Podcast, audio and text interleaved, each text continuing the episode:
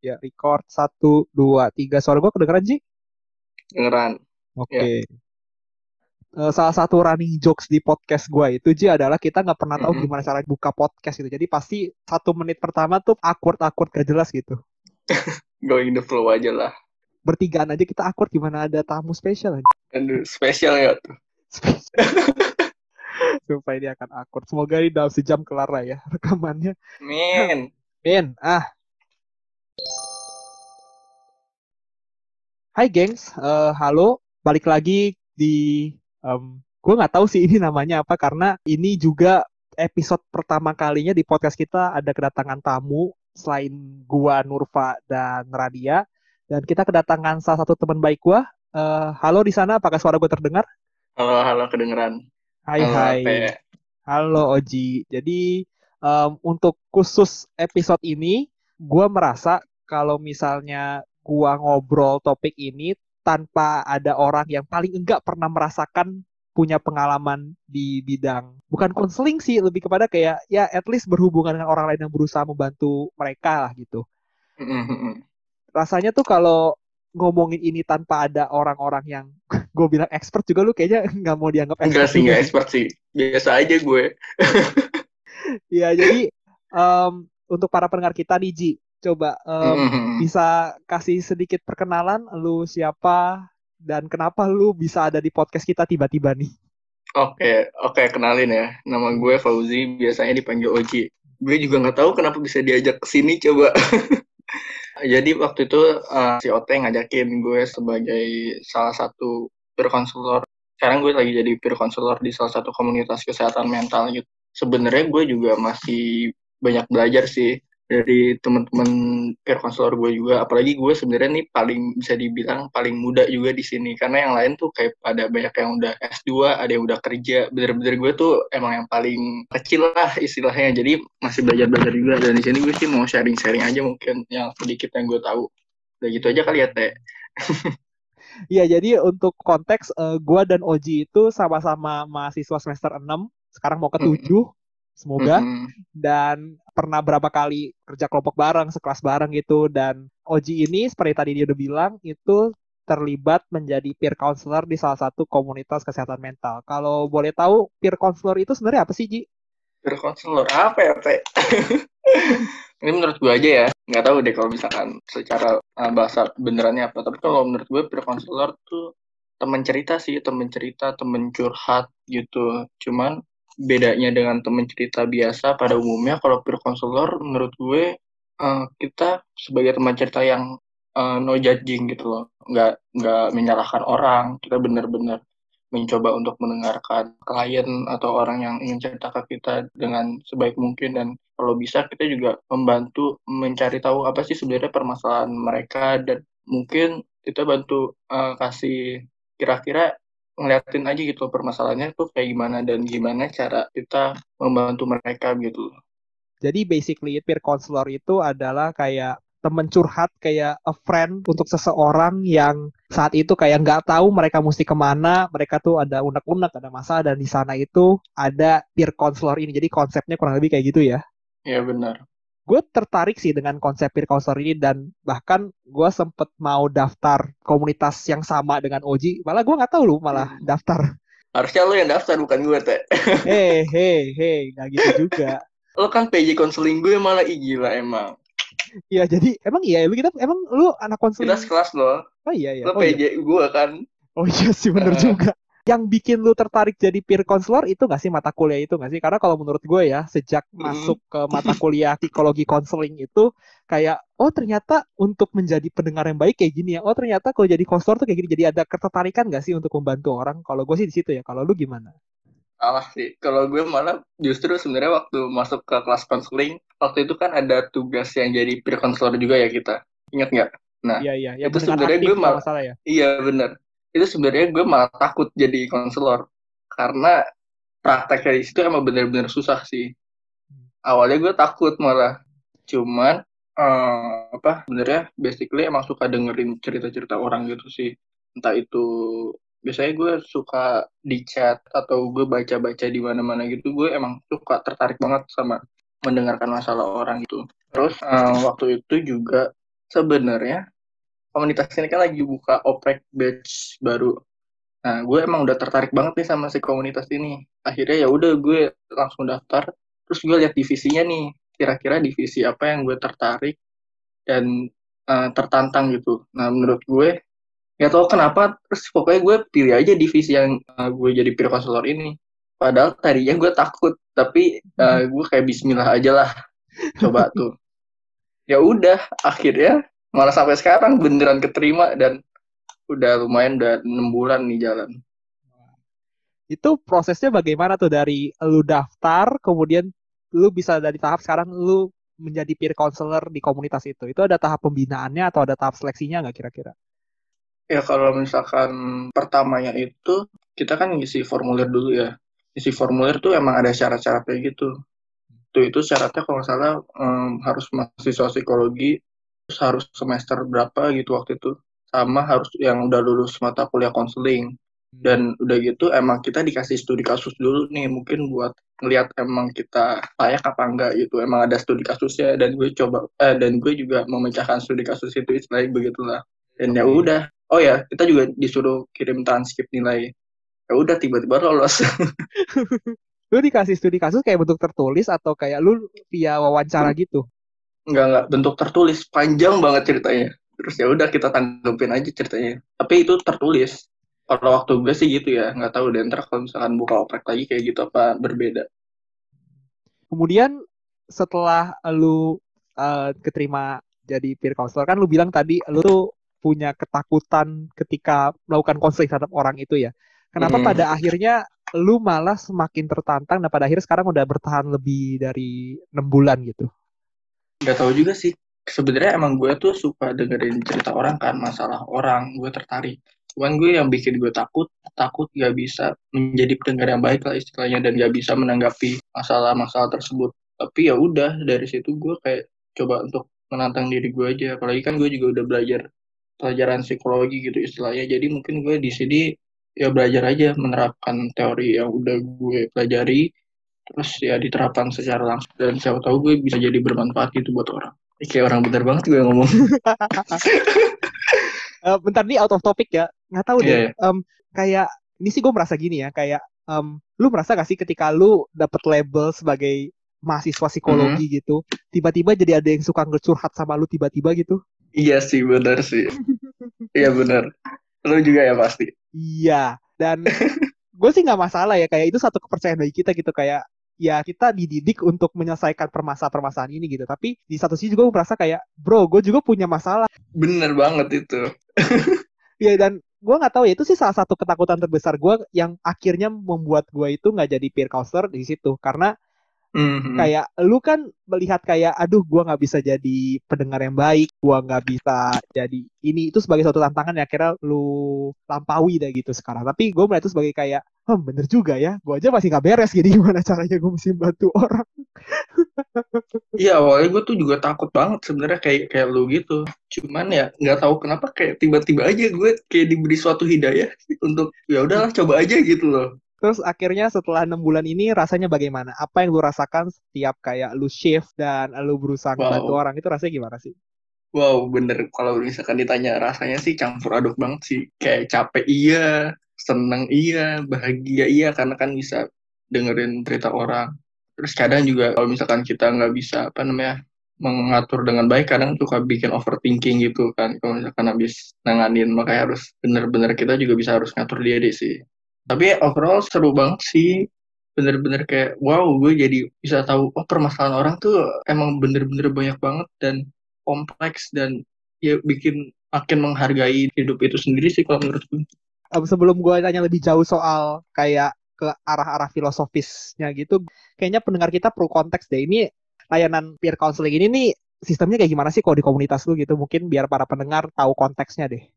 Uh, layanan gue ini sebenarnya bentuknya uh, dari OA line ya. Terus kita ngelayaninnya sih uh, by chat gitu sih. Jadi kita nggak nerima free call atau VN, jadi benar-benar by chat. Terus kalau kita uh, bebas sih mau curhat kapan pun ke kita tuh ya udah tinggal chat OA-nya aja, tinggal add. Dan itu tuh terbuka dari jam 9 pagi sampai jam 9 malam. Lo bebas deh mau chat apa aja, mau curhat apa aja. ntar akan ada peer counselor yang menangani di jam tergantung pas lo chat itu. Berapa sih peer counselor yang terlibat di OA lain itu? Kalau nggak salah sih totalnya tuh ada ada berapa ya? Lupa sih gue lima sekitar 15 lah kalau nggak salah. Terus per shiftnya tuh biasanya yang jaga 2 sampai tiga orang. Misalkan shift pertama dari jam 9 sampai jam 1, nah itu yang jaga 2 sampai tiga orang gitu biasanya kan OA lain itu anonymous ya hmm. sifatnya lu nggak tahu yang lu konselor siapa dan ya lu tahu sih yang lu konselingin siapa iya tapi kita memperkenalkan diri sih misalkan gue lagi shift gue memperkenalkan diri kalau saya Fauzi shift dari jam segini sampai jam segini gitu jadi kalau misalkan si orang itu mau lanjutin sama shift gue lagi gue bakal ngasih jadwal shift gue sendiri gitu jadi basically itu layanan konselingnya secara online via chat, terus itu gratis ya dibuat via. Jadi bisa aja langsung hmm. gitu. Apa sih enaknya orang tuh curhat lewat chat dan menurut lu sebagai peer counselor apa sih kekurangannya juga kalau orang tuh konseling via chat? Enaknya sih buat orang yang emang apa ya? Ini menurut gue aja sih ya. Buat orang yang kayak susah mengungkapkan secara langsung, kan ada kan kayak tipe orang yang emang lebih gampang untuk nulis uh, ngetik gitu. Kayak gue tuh sebenarnya lebih gampang ngetik. Kalau misalkan ngomong ya kayak gini aja kadang suka nggak jelas. Kalau hmm. ngetik tuh lebih enak bisa mengekspresikan apa yang gue mau nah mungkin kalau untuk orang yang seperti itu cocok sih cuman ya terbatasnya kalau misalkan orang yang emang butuh langsung secara langsung ngomong uh, ke orang lain mungkin ya itu sih yang jadi keterbatasannya. Kan karena kita kan menyediakannya emang layanan via chat aja. Ini topik yang cukup menarik juga sih kalau kita ngomongin soal orang peer counseling secara online itu kan melihat dalam keadaan pandemi seperti ini sampai sekarang aja kayak puskesmas RSUD yang ada layanan konselingnya aja dan psikiatri itu masih pakai chat dan video call gitu untuk konselingnya dan sekarang hmm. makin banyak aplikasi kayak Relief, kayak Halodoc hmm. yang menyediakan layanan konseling secara online. Kalau menurut lu sendiri, is it a good thing or is it a bad thing? Good thing dong, bagus banget sih menurut gue. Iya karena ini kalau misalkan gue kaitin sama beberapa klien gue nih ya, mereka tuh banyak yang pengen cerita ke orang tapi mereka tuh merasa nggak ada yang bisa diceritain gitu entah temennya emang nggak bisa diajak cerita keluarganya juga nggak bisa diajak cerita atau kalau misalkan setiap dia cerita tuh rasanya dia kayak dihakimi atau rasanya tuh membuat dia nggak nyaman gitu untuk cerita ke orang. Nah di layanan-layanan seperti kita ini kan kita jadi pre konselor tentunya kita nggak judging orang dong. Bener-bener berusaha untuk mendengarkannya. Nah itu sih. Mungkin masalah utama juga selain itu masalah stigma juga nggak sih? Kayak sering kali kalau orang mau ke psikolog atau ke psikiater terus dia ngomong ke orang tuanya atau teman-temannya kayak ada sedikit cap gitu di masyarakat. Kayak orang-orang apa yang ke sana. Walaupun sebenarnya ya kita aja masih psikologi aja sering ke psikolog kita aja perlu mm -hmm. gitu dan gara-gara itu mungkin mereka mencari wadah yang at least mereka itu bisa secara anonim ke sana tanpa ya harus mungkin tanpa harus mengeluarkan uang yang cukup banyak dari kalau hmm, mereka itu banget. ke layanan psikologi yang sebenarnya karena ya suka nggak suka mau nggak mau ya pilihannya kalau kita ke psikolog-psikolog yang udah cukup ternama gitu kita sesesi bisa 200 300 ribu gitu dan iya lumayan lah gitu kan dan sebenarnya BPJS kesehatan udah cukup baik loh kalau nggak salah ya nanti kita cari tahu udah infonya itu kalau psikolog klinis itu lima belas ribu, terus kalau psikiater tuh tiga puluh ribu kalau nggak salah satu kali konseling. Tapi ya BPJS kesehatan kita tahu antrinya seperti apa mm-hmm. dan ya ada keterbatasan lah di layanan BPJS kesehatan. Jadi ya mungkin ini salah satu jalan kali ya. Ditambah lagi sekarang di pandemi ini orang bisa keluar tapi tetap aja. Nah tadi kan lu udah sempat ngomong tuh soal klien-klien yang lu tanggapi. Ya bisa nggak secara umum aja, secara umum kenapa sih banyak orang yang akhirnya memutuskan untuk curhat ke peer counselor? Biasanya demografisnya kayak usianya berapa gitu dan kayak permasalahan mendasar mereka tuh biasanya apa sih? Kalau yang gue perhatiin sih biasanya sih remaja atau dewasa awal sih yang paling banyak. Terus topiknya yang paling banyak tuh mostly tentang percintaan, hmm. keluarga, itu sih yang paling banyak tuh beneran. Apalagi semenjak pandemi ini juga kayak topik keluarga tuh lumayan ini juga nih lumayan jadi banyak dicurhatin juga. Mungkin ada hubungannya ya karena kan pandemi di rumah. Jadi makin dekat sama keluarga dan makin banyak persoalan keluarga gitu kita sempat bahas ini di episode Cabin Fever sih jadi gara-gara mereka tuh terjebak di ruangan yang gitu sempit terjadi deprivasi secara sensori gitu mereka nggak bisa ke mana-mana akhirnya orang-orang mudah tersulut emosinya orang-orang gampang gak mood muncul masalah-masalah kecemasan makanya gesekan di dalam keluarga mungkin terjadi belum lagi ditambah hmm. kalau misalnya mereka ada di dalam suatu keluarga yang cukup toksik mungkin ada hubungan yang renggang di sana kayak lu gak begitu suka sama satu orang terus tiba-tiba lu jadi sering ketemu ini orang itu pasti ada dampaknya lah ya iya bener banget kayak gitu sama sih tadi ketika lu ngomong banyakkan dewasa awal dan remaja sesuai sama demografis pendengar podcast kita sih banyak kan di usia 18 sampai 27-an gitu maksimal. Jadi memang ya emang generasi-generasi itu yang benar-benar sekarang lagi menggema-gem apa ya, lagi hot-hotnya untuk bicara soal kesehatan mental gitu. Dan ya bagus deh. Banyak dari mereka kan yang emang suka bingung mau cerita ke mana dan mereka tuh nemuin layanan kayak gini tuh kayak benar-benar ngerasa bersyukur banget sih gitu loh. Mereka selalu kayak senang banget bisa cerita. Makanya itu juga bikin gue kayak merasa bermanfaat. Senang banget juga deh pokoknya. Biasanya tuh mereka kalau menggunakan layanan ini tujuan mereka apa sih? Cuma ingin mengeluarkan unek-unek atau kayak ada yang sempat nyari solusi gitu nggak sih? Kan sering tuh kalau lu dicurhatin kayak eh ini gue gimana ya? Gitu. Gimana sih mereka biasanya? Kalau itu sih emang macam-macam ya. Maksudnya tergantung masing-masing mereka sendiri. Ada yang kayak emang beneran cuma mau didengerin aja yang penting ada teman cerita ada juga yang minta solusinya dong ini kayak gimana? gitu. Terus ada juga yang emang dia punya apa ya kayak gejala mereka nih punya gangguan nih sebenarnya tapi kayak mau konsultasi dulu ini kira-kira emang udah merujuk ke gangguan itu apa enggak terus kan kita tanya-tanyain kalau misalkan emang udah merujuk pada gangguan itu ya kita saranin sih emang lebih baik ke kayak ke profesional yang emang lebih mendiagnosa gitu macam-macam sih balik lagi ke individunya Lu ngomong poin yang bagus tuh soal kadang-kadang ada orang yang cerita-cerita ke kita, anak-anak mahasiswa psikologi hmm. atau mungkin ke lu sebagai peer counselor, eh gue tuh kayak punya sesuatu deh.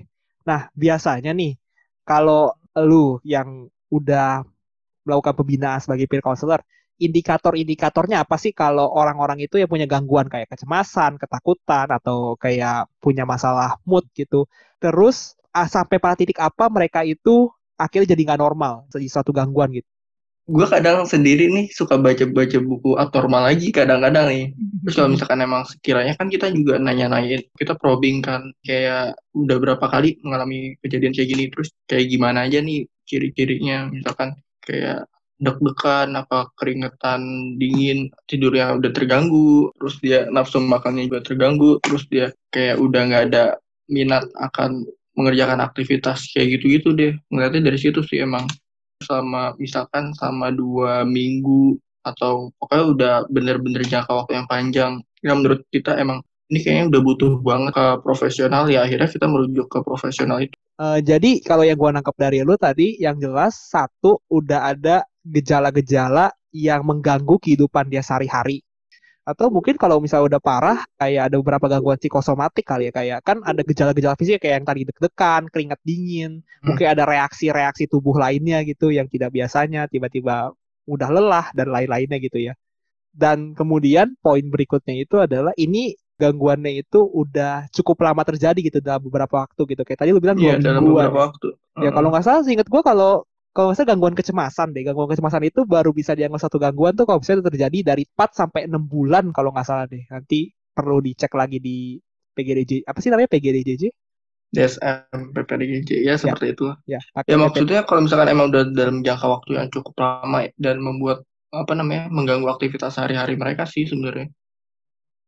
Kan tadi kita udah ngomong kayak beberapa orang itu punya masalah-masalah yang berbeda, entah itu masalah percintaan, masalah keluarga, ada beberapa bahkan sudah cukup parah sehingga perlu untuk direferal ke lembaga-lembaga lainnya gitu ya. Nah, sebenarnya yang orang perlukan itu apa sih? Apa yang akhirnya membuat orang itu memilih untuk cerita ke kalian, ke peer counselor? Ya itu tadi sih sebenarnya yang kayak gue jelasin karena mereka tuh kayak nggak punya tempat cerita sih sebenarnya. Karena emang kan susah untuk mencari orang yang bisa mendengarkan dengan baik kadang tuh orang suka ngejajing nah itu. Dan banyak dari mereka juga kayak mendem masalah mereka sendiri itu dan pada akhirnya mereka pilih ya curhat ke kita ya karena udah gak tahan karena layanan kita juga gratis dan mudah gitu kan jadinya uh, pada cerita ke kita.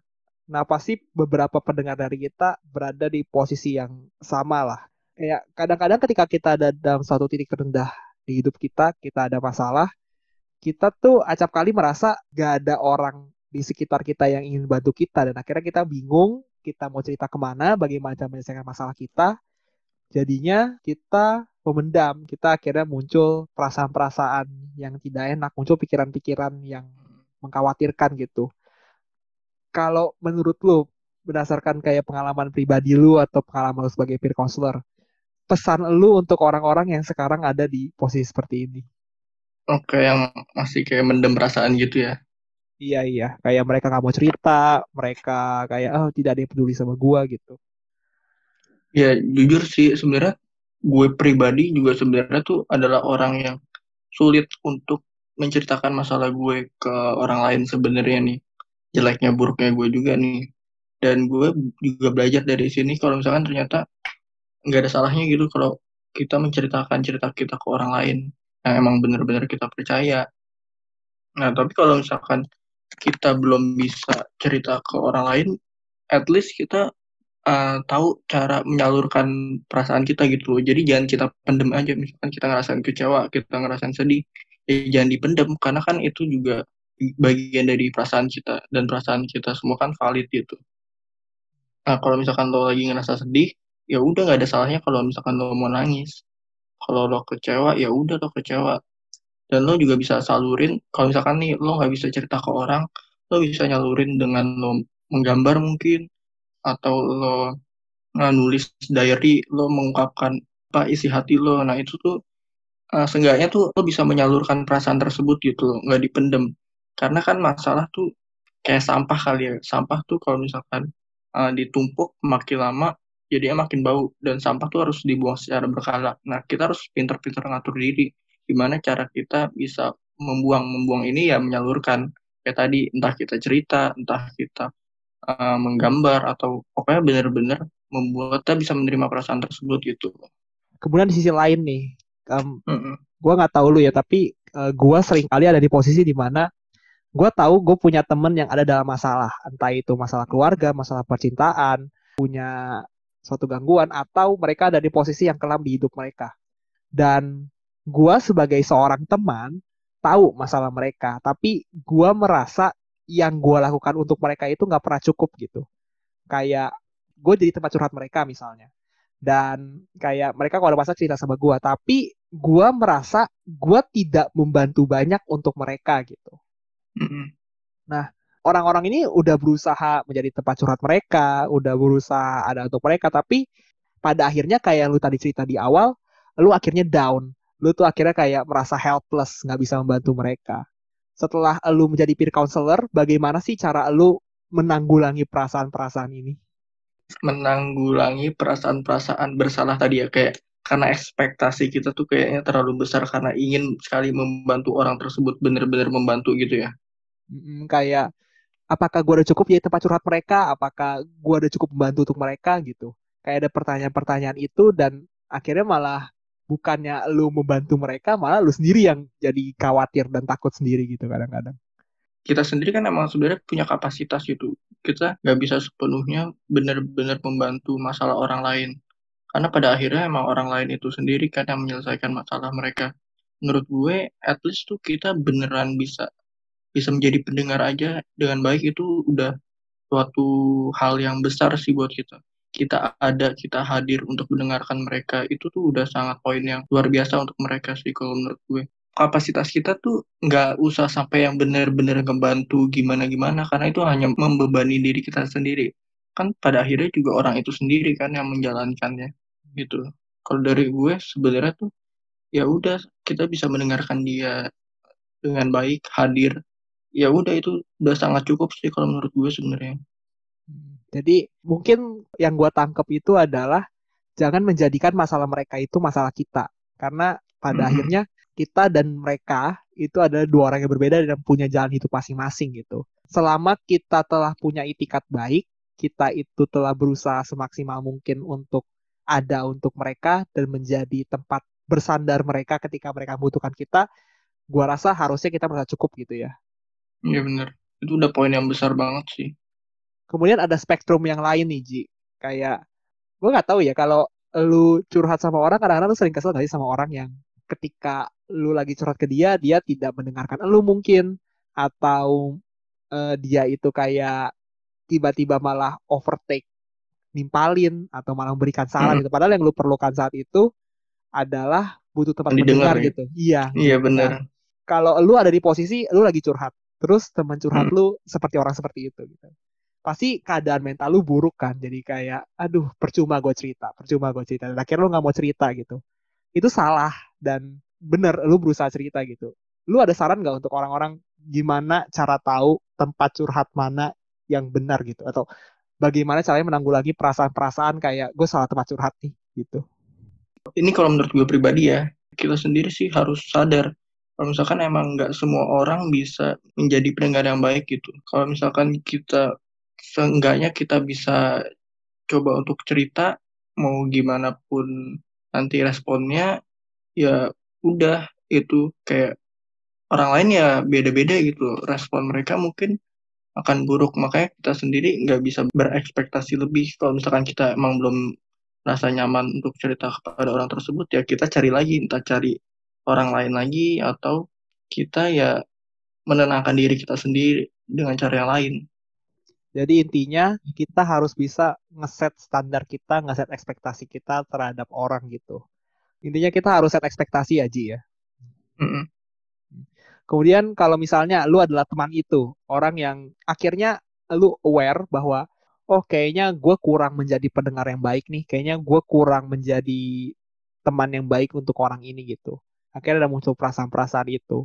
Nah, tips lu atau kayak saran lu untuk mengembangkan menjadi pendengar yang baik itu gimana sih? Kalau nggak salah di konseling kan kita belajar tuh kayak mendengar aktif gitu. Bisa kasih kasih beberapa nggak tutorial sih, beberapa cara gitu mendengarkan dengan aktif gitu. Ya kalau menurut gue sih kalau mau menjadi pendengar yang baik ya kita harus benar-benar hadir uh, dengan orang tersebut. Kita beneran dengerin aja dulu masalah mereka apa, cerita mereka apa, tanpa memberikan penilaian atau ngejudging. Karena kan kita sendiri nggak tahu nih apa yang dia rasakan. Kita dengerin permasalahan mereka kita benar-benar hadir. Ini kalau misalkan secara langsung ya udah kita jangan sambil sibuk. Misalkan main handphone atau ngelakuin aktivitas apa pun pokoknya ya lu dengerin aja coba dengan seksama dengerin cerita mereka tanpa memberikan penilaian negatif itu sih sebenarnya. Karena pada akhirnya tadi yang lu bilang ya, orang-orang itu hanya ingin didengarkan dan mm -hmm. dengan kita itu cukup menerima mereka apa adanya itu udah jadi langkah pertama yang baik untuk mereka ke arah penyembuhan, ke arah keterbukaan gitu ya. Mm -hmm, bener banget.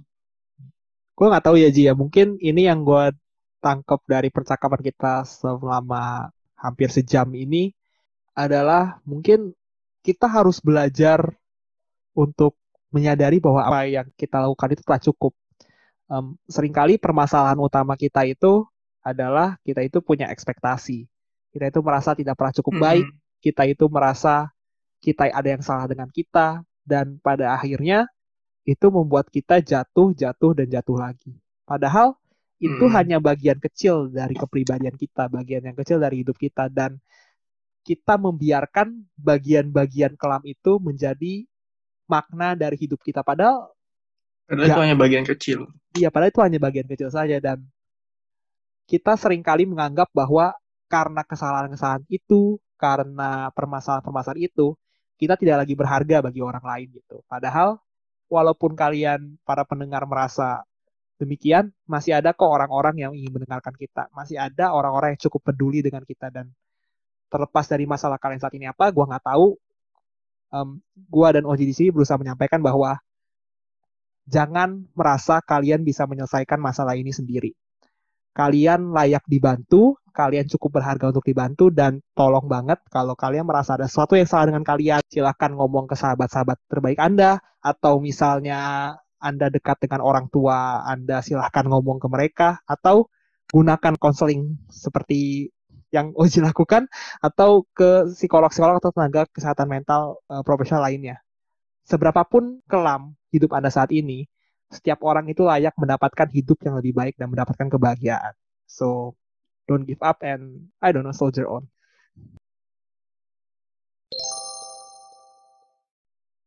I think that's all. Thank you banget Oji udah menemani kita, udah menjadi narasumber.